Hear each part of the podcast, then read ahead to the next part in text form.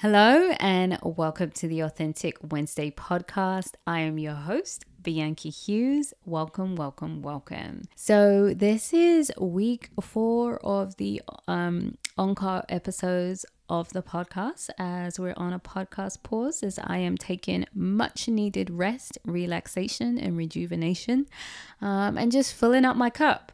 Um, and so we have an encore episode, and I love this is um, Justin Patton. And what I love to share about this episode is this is like probably the fourth episode I ever done, and um, we're talking about building self confidence as a man, and he's sharing his what it means for him and what it looks like in his journey. And when I say what I love is because um, I follow him on Instagram and I love the fact that this is probably like almost two years old, this episode, and he's just constantly growing and doing the same thing. Because, you know, sometimes you wonder, are people still living the same life? Are they the same? Whatever's going? And, you know, we talk about authenticity evolving and it doesn't stay the same. And he's just pretty much being him and growing and enjoying life and really just growing in his confidence in all different areas. Um, it's an ongoing journey. Um, and so, I just think that this is still relevant today, as all episodes are very relevant today, and what it really means to build your confidence. We also just touch on the subject of porn and how that impacted his view of sex and his expectations of sex. So I also appreciate that appreciate that in the conversation too. So let's go ahead and get into this encore episode with Justin Patton.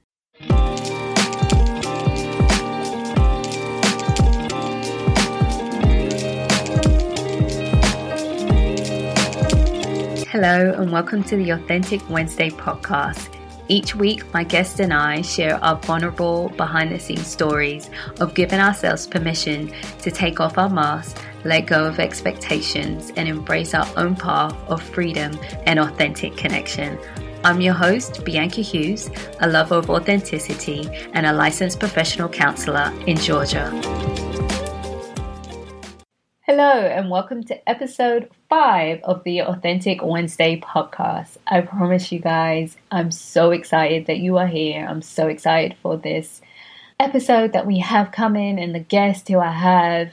I probably did this part of the podcast where I introduce about four times.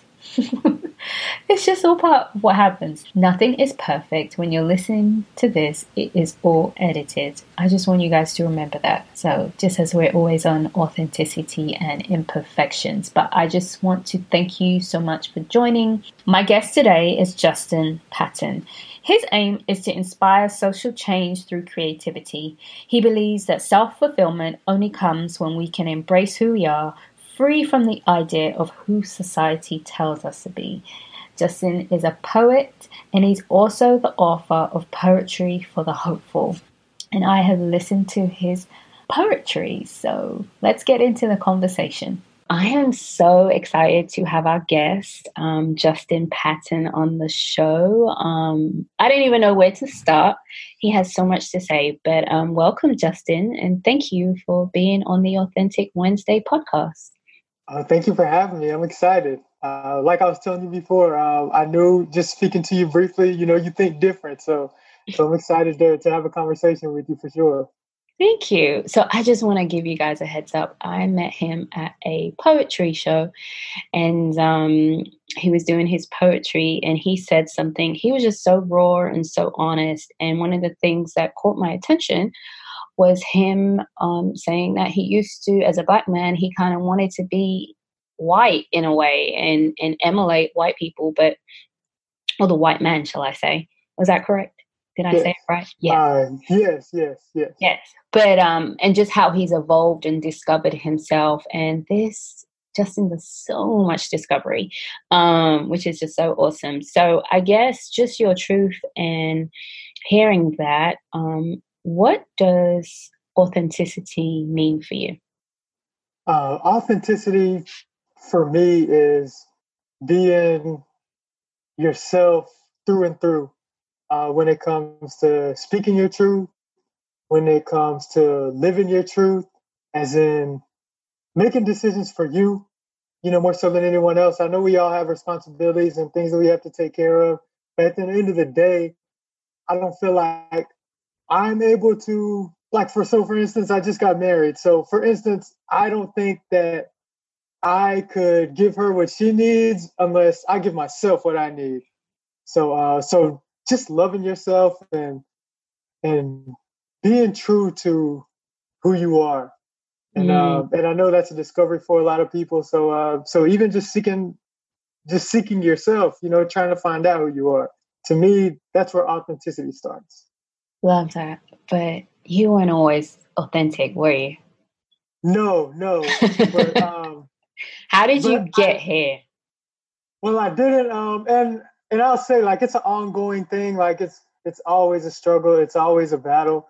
And I know for me it was, uh, for me it was kind of just circumstances growing up. Uh, uh, like you said, um, I touched on like wanting to emulate white people and that wasn't anything like I was conscious of as a kid. It was just one of those things like growing up and looking back on it, like wow. And that's just comes from a product of, you know, being raised. Um, you know, of course, I had my family, but I went to a Catholic school where, you know, kindergarten through eighth grade, there was 15 black people in the whole school, and three of those were me and my two sisters. So, um, so it was for me. It was kind of like circumstances. Like I remember thinking, like, we got done playing outside, like I wish like I had hair that like move when I ran, just like little stuff like that. And then I mean, even going to church, like literally seeing, you know, the the photographs of white Jesus there at church. And it's almost like, you know, where's uh at least when it comes to religion, you know, where's where the black people, where the black people at? And it's not until like you get older till you realize a lot of the stuff that you were taught was whitewashed and you kind of had to unlearn that. So even like history lessons, you know, the first thing we taught was, you know, we were slaves. Like we just came out as slaves. Like there's nothing before that. And um, you know, our only saving grace was Martin Luther King and Malcolm X. And uh, actually, I won't even say Malcolm X was Martin Luther King. And that's kind of just how we were taught. So it was just like a combination of all those things growing up. And then, uh, of course, like the pressure of going to college and you know, the thing is to get a good job and, you know, just ride that job out as long as you can, make sure it has good benefits, you know, and I did all that. I lived the way, you know, my parents wanted me to live or whoever. You know, I went to school, I got the degrees, I got the job. And then ironically, you know, when I graduated, I was fired twice and laid off. So, you know, it didn't take me long to see like, okay, I'm gonna have to carve my own path and not listen to anyone if wow. uh, if I'm going to be a success in the way that I want to be, and and that was how the spoken word thing came about, and and just the writing as a whole. And so, so it was the firing of the job that kind of made the change, uh, or the was, awareness, shall I say? That was a big part of it because yeah. it's like you know, like I said, like you're taught to do all this stuff like this, this, and this, and that's the way. Mm-hmm. And then you mm-hmm. realize, you know, when something like that happens, you know, that's that's not going to work for me, you know. So right, there's another way. There's exactly. another way to do it. It doesn't exactly. always have to be like A plus B equals C. There is another exactly. way. I know people look at my people me look at like crazy when I go in the store and I ask for something. They're like, "This is not how it's done," and I'll be like, okay, well, you can't do this, this, and like, no, ma'am, we we never considered that. And I was like, well, can you? they always look at me like I'm crazy um, because I always think of there has to be another way. There can't just be one way to do something or one way to be.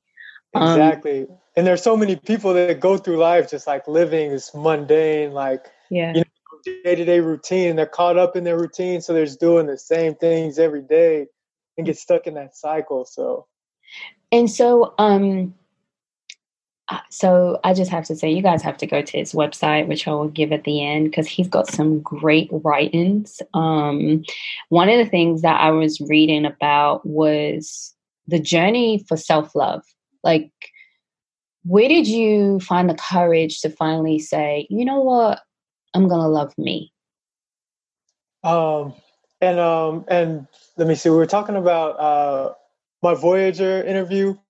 Um, and- your voice, well, your Voyager interview was good too, but you have one on your actual website, and it's called a. Uh, it's titled self love. Yeah, yeah, yeah. I I'm familiar with that. Um, but that's um, it kind of started out of uh, let me say, I use the word depression, but I think it was more sadness because I know there's a lot of people that are, you know, clinically depressed and they have to take like meds and anything. And I never really had to take that. So um so out of like a, a very deep sadness and and just like um when we were talking about like growing up and having all these different pressures and you know not seeing myself in my religion and my history and all these things like it felt like there was a time in my life where all that stuff just kind of collided with each other and i was just in this like complete sadness. And it was oh man it was nothing more than my friends and family. You know of course um you know i pray and things like that but my friends and family were really the ones that uh, were able to help me see the good in myself but i also had to seek that. So like i asked my friends like you know what my strengths are what my weaknesses are and even uh, you know one of the toughest things i remember like i went and asked one of my friends like yo am i too soft? Like do people run over me? And you know as a man like you know you don't want to you don't want to equate yourself with soft you know? But uh mm-hmm. but you know that was one of the things i had to look in the mirror and see like you know am i letting people take advantage of me? And things like that. So that's where it started. And like i said even self-love itself is a continuous journey for me self-confidence was just something that i always struggle with. You know if it would be if we would be in a circle just having a conversation for some reason i'd be nervous to put my opinion out there. Uh, but you know now i realize you know my my ideas are just as value as just as valid as as anyone. Mm. so uh, so when it comes to self-love i think it came to a point where i decided you know i'm going to actively love myself every day. And i'm going to do that by doing the things that make me happy. So for instance you know i love to write let me write more. I love to work out it makes me feel good. Let me run work out more. And so those are things that you know being around my family makes me feel good. Let me make sure i block this time out to spend with my family. So for me it was about finding a roadmap to self-love. And for me that was doing the things that i genuinely enjoy every day. But even still till this day it's a it's a continuous journey i'm not sure if there's ever like quite a destination but uh but i'm thinking i'm getting better at it i don't think there is a destination. Um gosh you got so many things. Let's see. Um some people struggle with that finding like you know i know you said you found what you love but people even struggle to find the things that you, they love. Did you always know what you love to do or did you have to kind of figure it out like trial and error? I had to figure it out. So when it came to when it came to writing, that was something I knew I was always good at in school. Uh, when it came to poetry specifically, I had always written poetry. I didn't really realize that it was something that I wanted to pursue until I was in um I was in a sunken place, if you will, sad time in my life. And I was writing a lot of poetry. I had a friend come over my house, and he was like, um, he found some stuff that I'd been written. He was like, "Yo, man, I'm I'm reading the stuff. I know you wrote poetry." I'm like, "Yeah, you know, every now and then, whatever." You know, he was like, "It's pretty good. You should do something with it." And I'm like, "Eh, you know, I didn't think much of it." And then about uh, a year later, he told me that he had a friend that was putting on a poetry show, and everybody that he had planned to perform there backed out. So he asked me if I could get up there and read something. And so I was like, "All right, you know, I'll I'll give it a try." and uh, and I did that, and I was completely embarrassed because I got on stage and forgot everything. And oh my gosh! Yeah, yeah, and I, I felt stupid, but um, but I was like, okay, I suck, but that was fun. Uh, if I could have got my point across the way the way I wanted to, then I think they would have enjoyed it. And so I just kept uh, kept going for it after that, and then probably maybe like a few weeks after that, I was at my parents' house and my mom gave me a bunch of stuff from like stuff from like elementary school, middle school that, you know, cleaning out of the house she wanted to get rid of or whatever. So she's like, take this stuff, get it out of here. I don't want to see it. So, you know, I was just going through it, looking through some of my old papers and things like that. and I seen I had turned in um I had turned in a book of poetry. I guess it was for like a project or something. It's like in the sixth grade, and I was reading through it like, man, did I write this? So I googled some of the words because I thought that the poems were so good, it didn't seem like I had written them.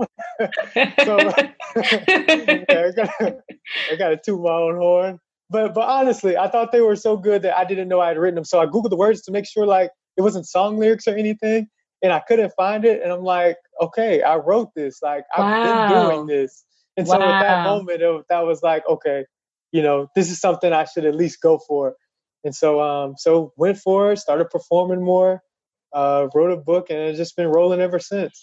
Oh so my god! It definitely, it definitely wasn't something like, oh, I know what I wanted to do. No, I had, I had no idea. You know, up until you know 25 of what I was doing with my life, but uh, but that gave me some direction, and uh, and just all those things uh, helped me. Okay, I want to write. I want to mm. make writing my career. So so that's where I'm at right now. Cool. So 25 you figured out. I'm glad you did because I didn't. I'm glad you figured it out because I didn't figure it out until in my mid 30s. okay. Yeah, it, yeah. Hey, every you know it takes everybody you know different time, but but like, a lot of people don't even figure it out. Then some people yeah, are still figuring it out. Still like, figuring it out. You know. So it sound you said a couple of things. Um, that it sounds like you have a great support system um, I do. I, I do. I have um, I have great friends, and luckily, I have a pretty uh, close knit family. When it comes to you know a great relationship with my mom and dad, my mm-hmm. older sisters, and cousins, uncles yeah. and aunties. Like we still get together every now and yeah. then. So I was definitely blessed with that. Yeah, that makes a huge difference. You know, when I talk to um, my clients often, you know, and they and I talk to them, I always find out what their support system is like, because the support system, and it doesn't even have to be your family, but just having right. a great support system really helps the process in um, therapy. And even it sounds like your support system was the one that kind of said, hey, you're a great writer and really like helped you because sometimes we can't see ourselves. Yeah, um, definitely. And I read that this same friend was the one that kind of helped you out of the depression well yes. you said sadness so i'm going to say you said sadness but i want to talk a bit about that because you said sadness and you wasn't sure about depression because of um, you know, not taking medication. And I always just want to stress that it doesn't even have to be taking medication to be depressed, you know, in okay. depression. Yeah. Um, and that people think, oh, it has to be something that you're really, really sad for a long period of time. And I'm like, no, because the onset and the symptoms can really be like a two to three, two week to three month period. Like it doesn't have to okay. be long. And so sometimes okay. okay we don't, you know, sometimes as people, we don't always reach out to get the help because we think it has to be okay. this, this, major thing. So I'm not diagnosing you, you, but okay. I just wanted to share that just for anyone who's listening um, about that because we do say sad, and I also find, especially in um, with mental health, especially in the Black community, it's hard to say that word depression. Um, just yes. there's I, so I much, so much shame because. Yes. And it also led you to think about suicide, right? Your sadness. Yes, yes. Um, what happened? And it was, um, it was really just. I felt like the spirit of death was just like was just in the air at the time. Like I had, um, at the time, I had my grandmother, my uncle, one of my aunts all die in the same month, and that was just a rough time for my family. My uncle kind of died unexpectedly. Uh, my grandmother, uh, my my grandfather, her husband had died probably like a year before. So just for the whole year, she was already just like outside of herself. Like she was, to me, she was already gone mentally. You know, once her husband died, it was like, mm. you know, a, mm. a piece of her died. But uh, but even still, they were all kind of unexpected deaths, and they all happened at the same time. And during that time, I was just having a tough time. Like I said, just trying to figure out who I am, just trying to carve out my place in the world and I felt worthless. And I mm. did feel like I felt stepped on. I feel like I wasn't seeing, I was trying a lot of different things and I just wasn't seeing any success in anything. And I mean, even I was in college, but that still wasn't even like I mean, college for me was always like I knew I was going, so I didn't feel like big accomplishment just being there. But uh, you know, just being broke and just struggling, and it was just a tough time during that yeah. time. And like I yeah. said, having having a lot of family members die at that time, just the spirit of death was just kind of just in the air. I felt like, and so I went and I bought a couple bottles of cough syrup because I had been drinking that a lot to to help me get to sleep. And I'm like, okay, I just drink this bottle, let's just see what's gonna happen. And I drank the bottle. I drank the first bottle, and God, I just I don't even remember how I felt. But um, but I was just laying on my floor, and I didn't have enough strength to drink the second bottle, so I just went to sleep. And I just felt I just felt like crap, and that feeling lasted, you know, for a couple of months at least. Wow. Um, yeah. So. Did anyone probably, know? Did anyone know?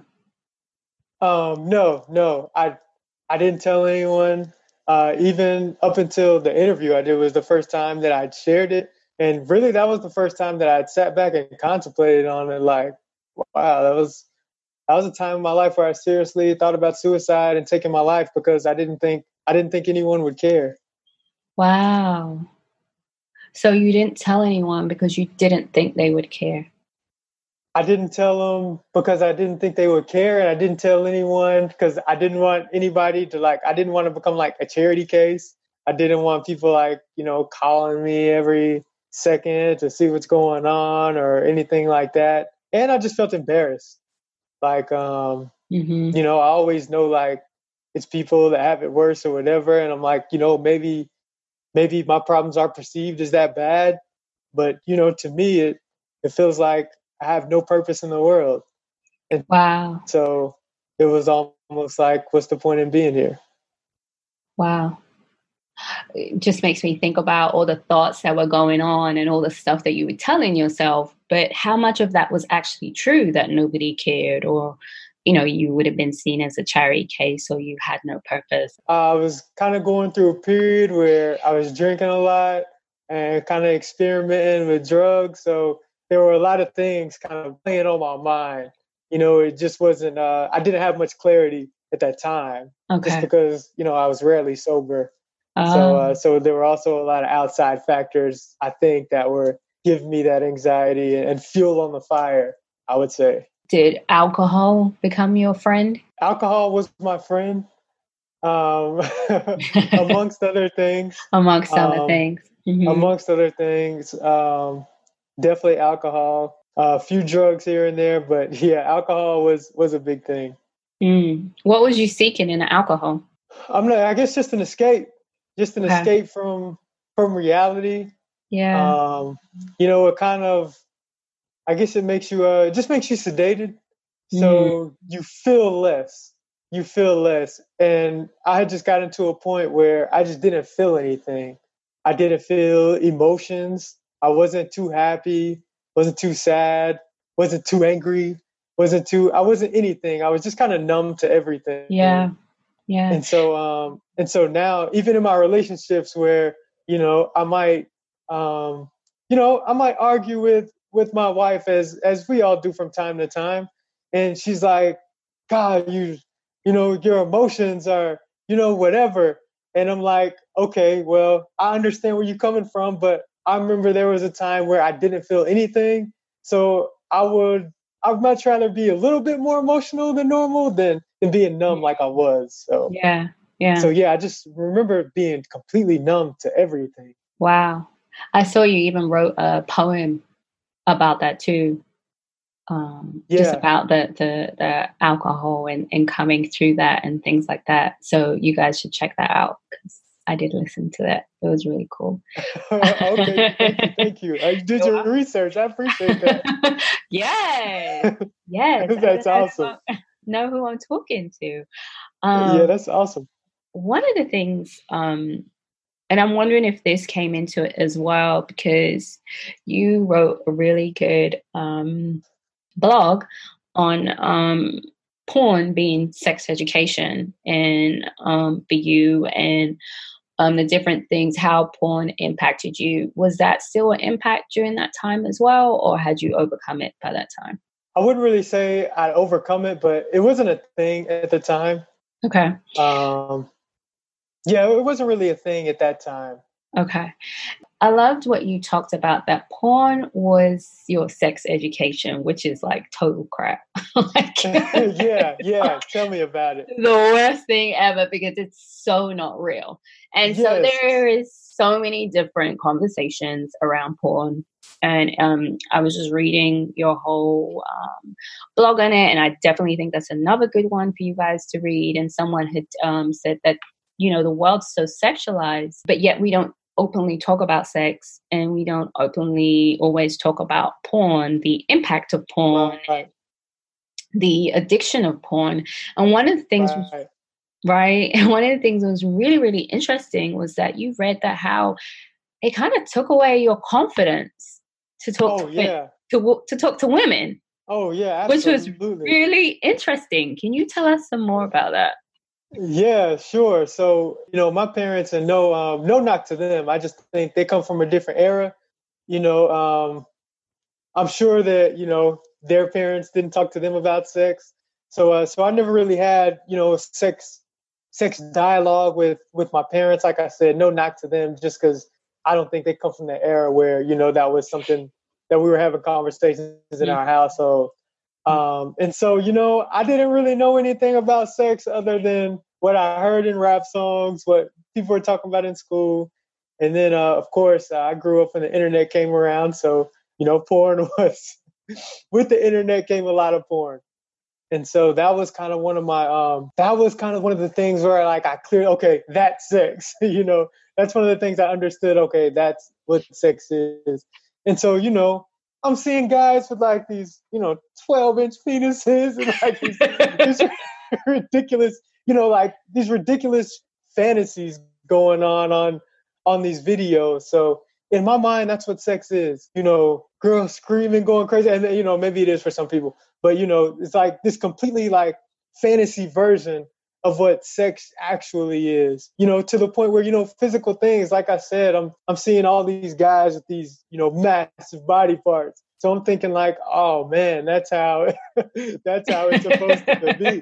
So you know, how can I live up to that? So so yeah, that that lowered my confidence. Talking to women, like I was very, I was very timid, just because like I didn't think I could live up to what I thought sex was supposed to be and you know that wow. that carried on for you know for a while like pretty much like almost towards like you know the middle of college like towards the end of college like that was that was a big thing. Yeah, that was a big thing for me. And i think um and like i said it was one of those things where in the moment like being young growing up i didn't realize what it was doing. But it's one of those things you grow up and you realize like wow like you know that played a big part in in what i thought about myself uh, the confidence I had, and even just my whole my whole thought about like what sex is and and how it comes about. You know, that played a very big part. And uh, wow. and and I'm sure I'm not the only one with with porn more accessible yeah. now. And so, um, and so in that article is definitely a conversation I wanted to bring up because I feel like even now, still, no one really is talking about the effects of, of porn on, you know, young people. So I know it had yeah. had a big impact on me yeah i never I, I know the you know the impact it has on the brain you know being a you know therapist yeah. and you know when it comes to addiction and the patterns and you know of course the dopamine right. because you know sex, sex, is a natural thing and a pleasurable thing yes. but when it becomes distorted yes. that's you know that's the challenge right. and then it is it's you know it is natural i think someone also said um I was I was at a uh, training, and I actually said not to call it porn addiction because it was um, I think it was more of a disorder.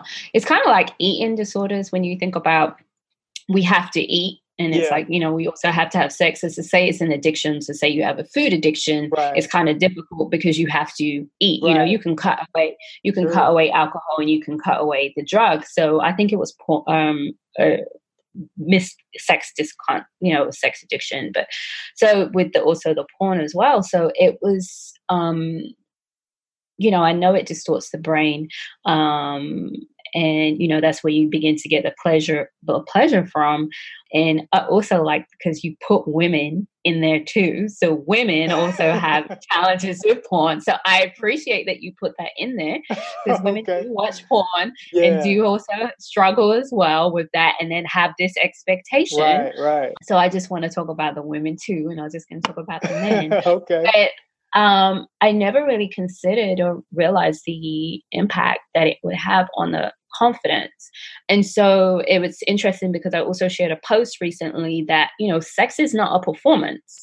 Mm-hmm. Um, it is, is it's an experience. And right. it sounds like for you, you were putting it more on, you know, performance Absolutely. and attaching like your sense of worth to which is very normal for men right. their sense of worth is attached to you know sex and, and into jobs um and just like women in relationships. So it sounds like it really impacted your sense of worth and kind of like also distorted that based on performance. Right. Yeah absolutely. And, and if you could perform or not is is sounding like yeah which yeah is, definitely definitely Wow, that's crazy. yeah, yeah, and and I haven't um like I said like I know I'm not the only one. Um No, so, you're not. you're not. So yeah, so, I, think uh, so I just wanted to put it out there like, you know, that's that's the impact it had on me. How did you overcome it? For those people who are not the only one and are listening and are like, well, okay, well, what do I do next? Because if I'm putting on, you know, people who are putting their confidence on their compare, comparing themselves to porn. Right, right. Uh, for me, I overcame by talking about it, by writing about it, by putting it out there. Um, and then, you know, I start to see people, oh, you know, this this is a thing. Like, you know, people are talking to me about it and I was more open about it. And so when you have something that's that's been behind closed doors for so long and then you put it in the forefront for other people, and so other people know what's going on so they're able to hold you accountable and things like that then then it becomes like it's not like a taboo thing. Because i think a lot of things we do behind closed doors it's like it's uh, enticing because it's like it feels good to do something that we're not supposed to be doing. So you know so we're kind of just attracted to that but like like i said putting it out there like how i feel about it and my experiences and sharing that kind of makes it less taboo.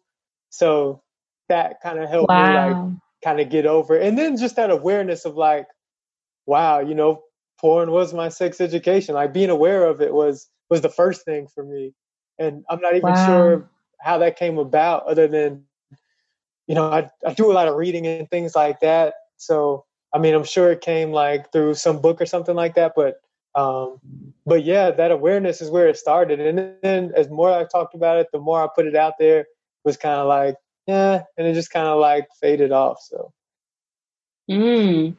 who did you talk about it with first? Myself, if if that's a thing. Like uh-huh. I wrote about it and I put it in my book, and my editor, the guy who had first read my book, he's probably the first one I talked about it with.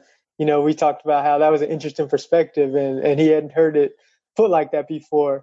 So I think he was probably, and he's my best friend as well. So he was probably the first one I talked about it with.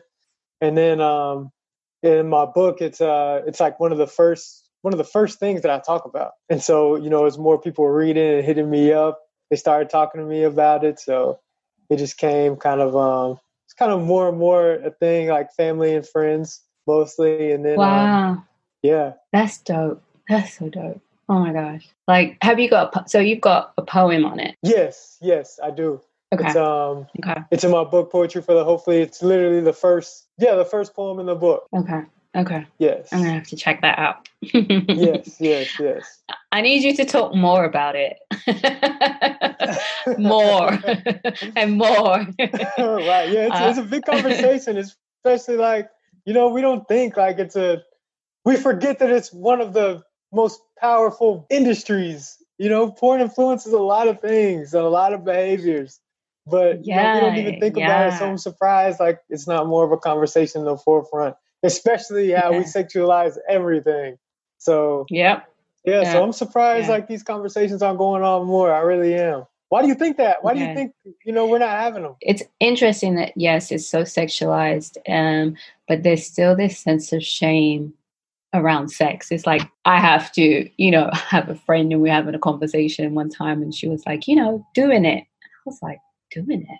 What do you mean? Oh, sex? she was like, yes. I was like, do not ever use that word with me again.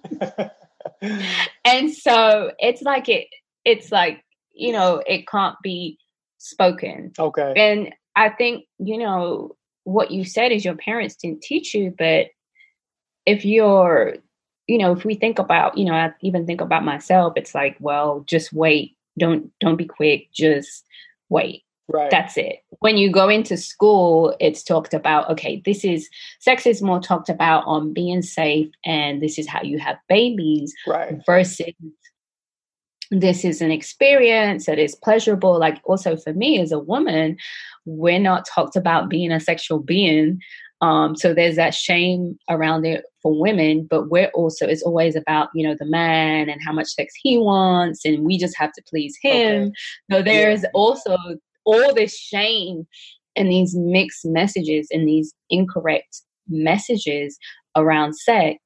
Um, and so people just don't talk, and it's miseducation, right? And so if it's absolutely. continually passed down, that miseducation, then it doesn't change. So I feel like, you know, you and myself have to be the ones who um change it. I had another friend and he was worried about talking to his daughter about sex. And we were just talking. He was like, you know, it. And I was like, what is it? uh, you know, I'm like, oh my gosh, like, no, you know? right, right. Um, and my I love one of my little nieces like she knows all of her body parts. She's like, that's vagina, that's breast, that's mm-hmm. the penis. You know, simple basic stuff like that is so yeah, that's important. Key.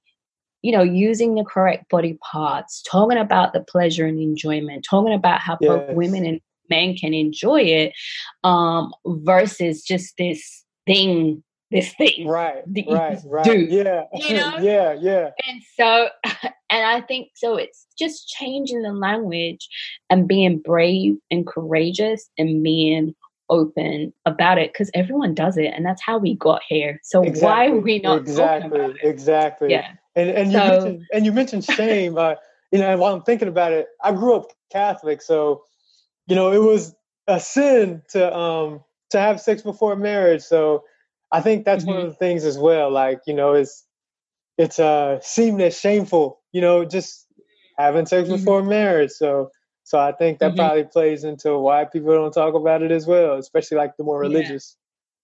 Yeah, definitely. And I don't think sex is talked about like it's just sex is a sin. like, no, it's, you know, this pleasurable thing that God, because right. I'm definitely, you know, a, a, a, Christian myself, and it's a pleasurable thing that God has created. Do I believe in sex before marriage? Me personally, no. Do I understand that everyone else has sex before marriage? Yeah. Do I have a problem with it? That's your choice. That right. has nothing to do with me. Right. And so I think that's you have to separate the two. That sex, there's this thing of the church in the sex is before marriage.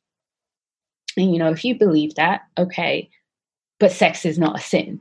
Right, right. It's two different things Absolutely. that we're actually talking about. Right. The sex before marriage and then sex itself. Yeah. And I think yes, that they yes. in within the church, they get caught up as the same thing. Yeah. And so, but everybody's in the church is having sex anyway because you don't talk about it. Right. So it's right. like, you know, and I think people believe if you talk about it, that people are going to do it. Yeah, and yeah. Just talk about it. Exactly. Just, yeah, we need to. It's important. It's important. people need the education. Yeah, they do. So that's what I think. Yeah, shame and just being open. And I think that's why, you know, me and you were having this conversation, why I do this podcast is that when we're speaking our truth, like you talk about, when we're being authentic, mm-hmm. then we begin to have these real conversations and Absolutely. things change. Exactly. We're no longer hiding, you know? Um, and I think there's something that, you know, when we stop hiding, which it sounds like is some of the things you've done, I know mm-hmm. I've personally done, once we stop hiding and speaking our truth, um, as hard as it is, then that's when we become more open and that's when you know change is made um right. i think as you can see you speaking your truth is when change is made so yeah yeah absolutely absolutely so that's yeah. the purpose at least so so um gosh it's such a good conversation and i almost got to wrap up with you so um one thing i did want to ask you um that you talked about and I think is so, so key is forgiveness of yourself. Oh, yeah. Yeah. And, how, um, what does that look like for you? It's not beating yourself up about it.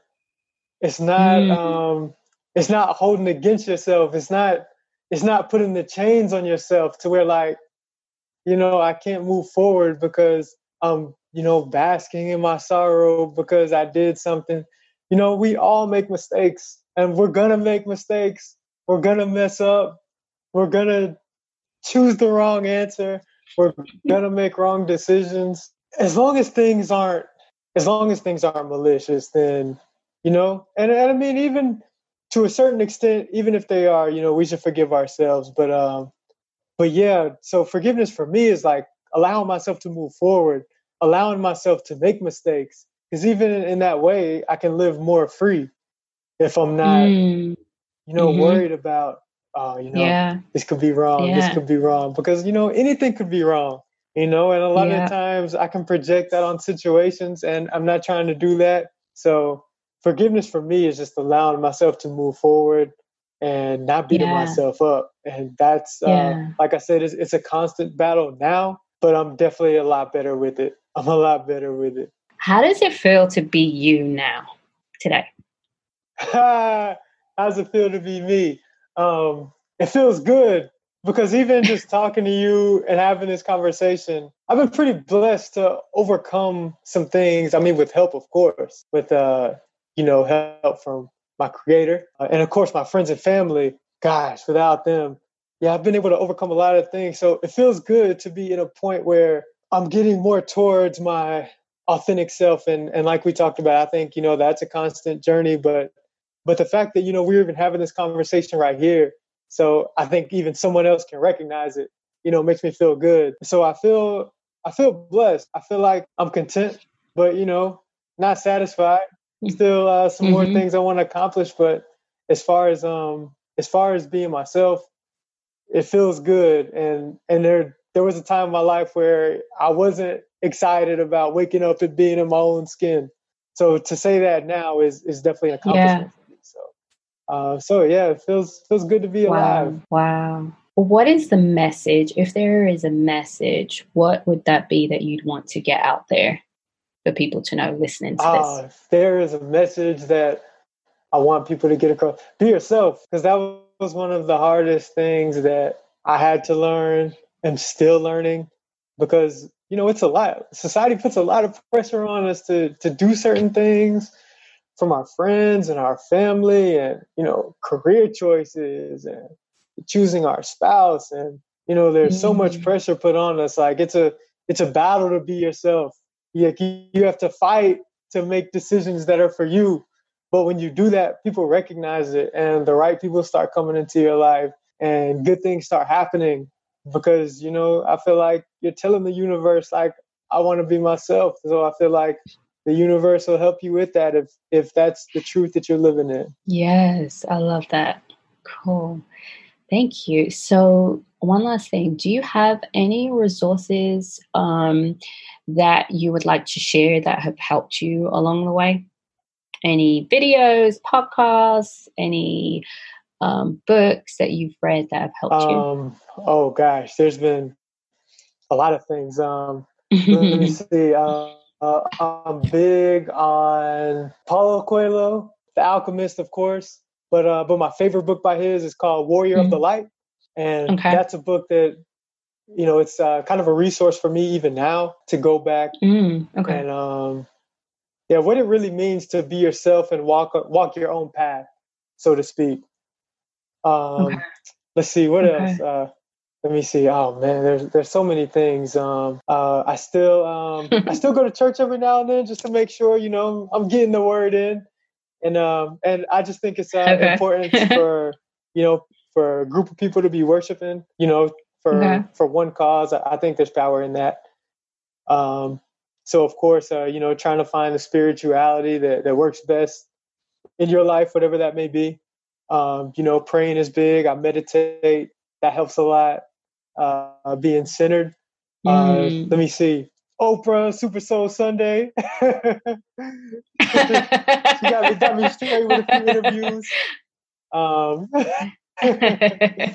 and uh, oh god, uh, if you wouldn't ask me, I could think of like, like, a million books. But um, but let me see. I'm big on music. Um, so there's a lot of mm. um, mm. a lot of good artists. Gave me some good wisdom out there. Common is one of them. Like a lot of his stuff. Um, but yeah, anything um, anything that's for self progression, self help, yeah. things like that. I'm pretty okay. much for it, and I'll give it a chance. So, and now your podcast will be mm. um, on my list now Thank you. of uh, of one of the things to to help me and, and give me insight. My last question would be: Where can people shower you with love? Um, they can shower me with love on my Instagram at I am Justin Patton. You know, like a picture is cool, but if you send me a message to tell me that you like something that I posted or something, that's always important. Let me see all my blog posts on Medium. You can just go to medium.com and type in Justin Patton, and you'll see all my articles. Um, YouTube, Justin Patton, spoken word, whatever, search that. Um, you know, like my videos, share those.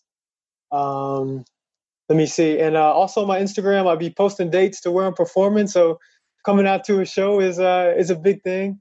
You know, if uh, if you're in the Atlanta area, um, and also hopefully I'll be coming to a city near you. So uh, all those things are, are a good way to find me and, and show some love.